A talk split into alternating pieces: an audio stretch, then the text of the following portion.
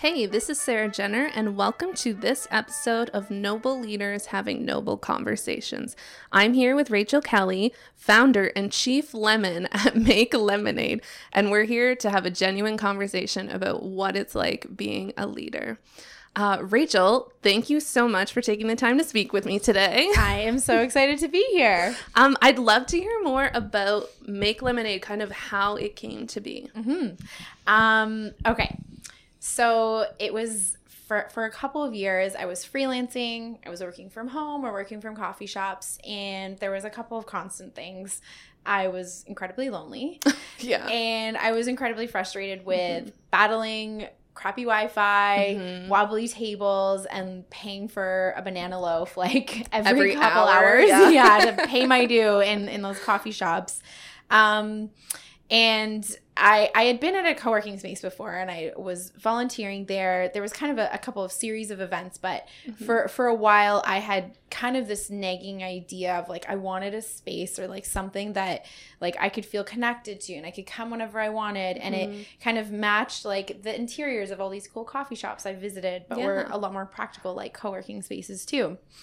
So flash forward some time i mean time is all messed up now of when mm-hmm. every when all the series of events happened but i was freelancing for for an agency i was writing social media content um and and really to preface as well as i had been i've worn a lot of hats and i'm a jill of all trades it was yeah. kind of like oh can i can do the job i'll google it and figure it out as long yes. as you pay me great um and anyway, so I was freelancing for this company and they offered me a full time job.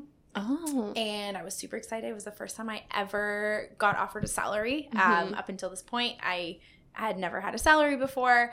So I got super excited. I bought a couch. I was oh like, gosh. "Oh my god!" And I'm an adult now. Yes. Like life is great. And and to be clear, I'd signed the contract. Everything was good to go. Mm-hmm. And then a day before I was supposed to start working for them, they're like, never mind. Can you continue freelancing for us? Oh no. And that crushed a lot of things. I spent about a week being bitter and yeah. confused and was and was and then and then spent some time kind of doing a bit of soul searching and thinking, what am I gonna do now? Mm-hmm. I know that this is wrong, but I don't want to like it's not about challenging what they did. This is this was more of like a you already knew that that wasn't the right position for you anyways. It just didn't feel right in your yeah. gut. Yeah. And so I had asked myself, you know, you've been wanting to do something for yourself. You wanted to create a business for yourself.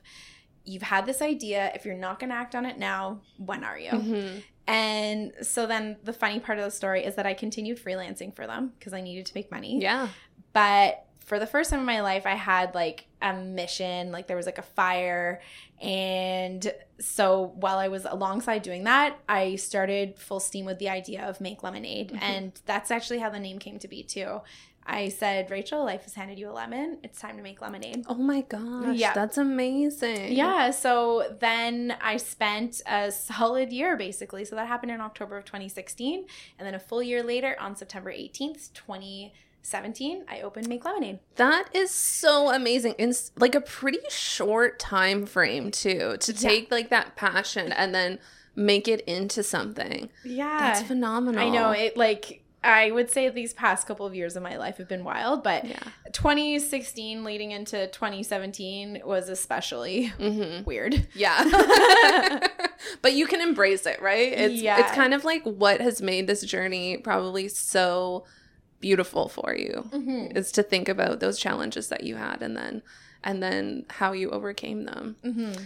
well speaking of challenges getting into uh, our first question. So with noble leader having noble conversations what we really want to accomplish is just genuine conversations about the challenges of being a leader. And so i really want to ask you what does being a noble leader mean to you? Um okay so as you know, I already Googled. I was like, what does noble mean to me? Um, but I think I, I think my own personal definition of, of being a leader, being a noble leader has changed so much mm-hmm. as I've really like evolved into this role. When I first started, I was like, I just want to be my own little nobody as well. Mm-hmm. And this is this just happens to be the way I make my money. Yes. um, but anyways, that's besides the point. Um and, and and now it's it's changed so much and i think that's because this like community has grown mm-hmm. like tremendously we have such a, a big community online and in person too with the members who are here all the time so i think for me being a noble leader is about doing the right thing mm-hmm. all the time even when people aren't watching um kind of just being very uh I don't want to say concrete, but just like I, I have a solid understanding of what my personal values are. Yeah. And what's so exciting for me is to know that like my personal values align exactly with the company's values as well. Mm-hmm. Um, and making sure that those values then transcend down to the team that I work with and the members who join the community as yeah. well. So that when anybody comes and enters the space or whether it's in person or online too, it's all all the same people who who feel the same way and they go, okay, this is a place for me. Yeah, that you've built a real really solid foundation here, right? To kind of attract not necessarily the clientele you're looking for, but mm-hmm. the individuals that you want within your community as well. Absolutely. Um, speaking about community, so you have a very unique situation here where um, you don't have a big staff necessarily, but you do have a lot of maybe independent professionals who come in mm-hmm. here and work. And so while they're not paid employees, you really have to create a cohesive and healthy environment for them to thrive in while yeah. they are here working. And so I'm just wondering what has been your biggest challenge so far leading not necessarily just a team but this mm-hmm. community? Um I think it really has been maybe my my personal journey mm-hmm. too and just having to accept and maybe having to accept is is like sounding like this is a burden yeah um because it's really not i have the best job in the world um but I think it's just understanding and and like being okay with the evolution of, of me personally mm-hmm. has been one of the biggest challenges. Um, even just understanding when something personal happens in my life like like when i opened i felt my whole world was mm-hmm. falling apart too i really i went through some shit and yeah. i then i had to put on a happy face and um, it's taken a long time to kind of understand okay this is what i'm going to share and this is what i'm not going to share mm-hmm. and and choosing who i want to share it with too.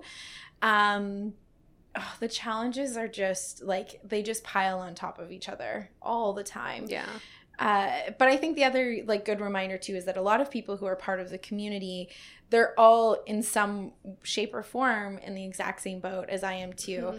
Uh, I can completely relate to being that scrappy freelancer or somebody who really has no clue what they're doing, like yeah. right at the beginning, or you know, you just feel like you're never ever gonna figure it out. And now going, okay, like I've got this company and I have really big dreams and I can see where it's going to go. Um, it's it's been like such an interesting ride uh, but I think like the, mo- the the the biggest thing for me too is just making sure that I'm relatable and I can connect with the people who are here all the time, whether it's yeah. people who are specifically on my team or part of the community. Absolutely, and I'll say you excel at that. um, I've really only known you for like 20 minutes, but I feel like the best 20 minutes yeah, of my it's life. Been great. but I think it's so important what you said earlier, the idea of knowing and relating to everyone here, what they're going through. It's almost like we all go through these growing pains at some point. And whether yeah. you're a new leader, whether you're starting a new business, you go through these moments where it all adds up, like professional and yeah. personal. Mm-hmm. And you're like, how am I going to stay afloat during all of this? And oh, then absolutely. I always find like a year or two later, I'll look back on those moments and I'm like, girl, you had it. Like, no, don't sweat it. And then it's like you want to remind yourself in those moments of, hey, you've been through this before. Yeah. You can totally make it through this. Um, but it's sometimes difficult in those moments to be like, we'll get through this. Oh, absolutely. You know, mm-hmm. there's a couple things that I like this is a part that people don't know about either is that before I opened, I had to deal with construction mm-hmm. and very awful construction workers too. Mm-hmm. And there was a lot of challenges just in that respect. But I think what's funny about being a business owner is you do a lot of things that you've never ever done before. Yeah. And you're like, what the hell? Like, what the hell? What am I doing? what am I doing? Um, so I had a lot of those moments with construction. And I yeah. even found myself in this situation um, a couple weeks ago, and I had two team members on either side. Mm-hmm. And they're like, what do we do?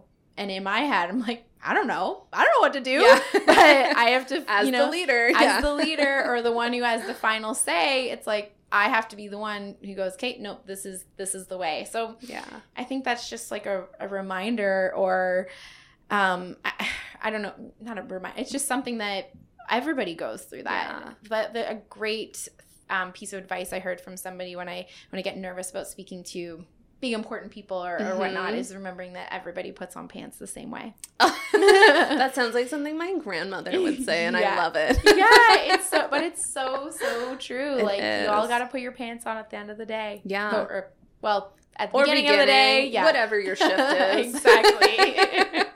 I was also that just reminded me this morning on my way in on my commute. I was listening to Brene Brown's latest book, oh, and in it yes. she talks about going in front of these C-suite professionals. Um, speaking for the first time, and she was so panicked because she looked out into the audience. They were all in suits, and she thought when they said C suite, like, oh, you mean these are salt of the earth kind of people, C like S E A. and so she's panicking. And this man who was also speaking said to her, you know what? They're just people. Like they're all going through the same thing you're going through. They yeah. all feel shame, they all feel guilt. And it's so true is just to like get back to that human aspect it's all the time. So, so, true. I watched Brene Brown's special last night. Did you? Yeah. Oh, it's on. So it's definitely good. on my watch list. very, very good. I need to watch it again. Yeah, it's so I'll definitely be watching it. But the book is so great so far. Okay. I've really enjoyed it. I'll have to read it. Um, so next I just want to ask what has been the hardest lesson you've learned as a leader and how did it mm. make you a better leader? I don't know. I think, I mean, maybe this is just tied into just being a business owner too. Mm-hmm. Oh, there's a mm-hmm. couple things actually. Okay. okay. So one, um, one thing I have to remind myself a lot, and, and, it took me a while to get over it, is I, I had a slice of humble pie and mm-hmm. I told mm-hmm. myself, Rachel, there's not as many people or as not as many eyes on you as you think there are. Mm-hmm. Just do the thing or press the damn submit button or publish or whatever it yeah. is.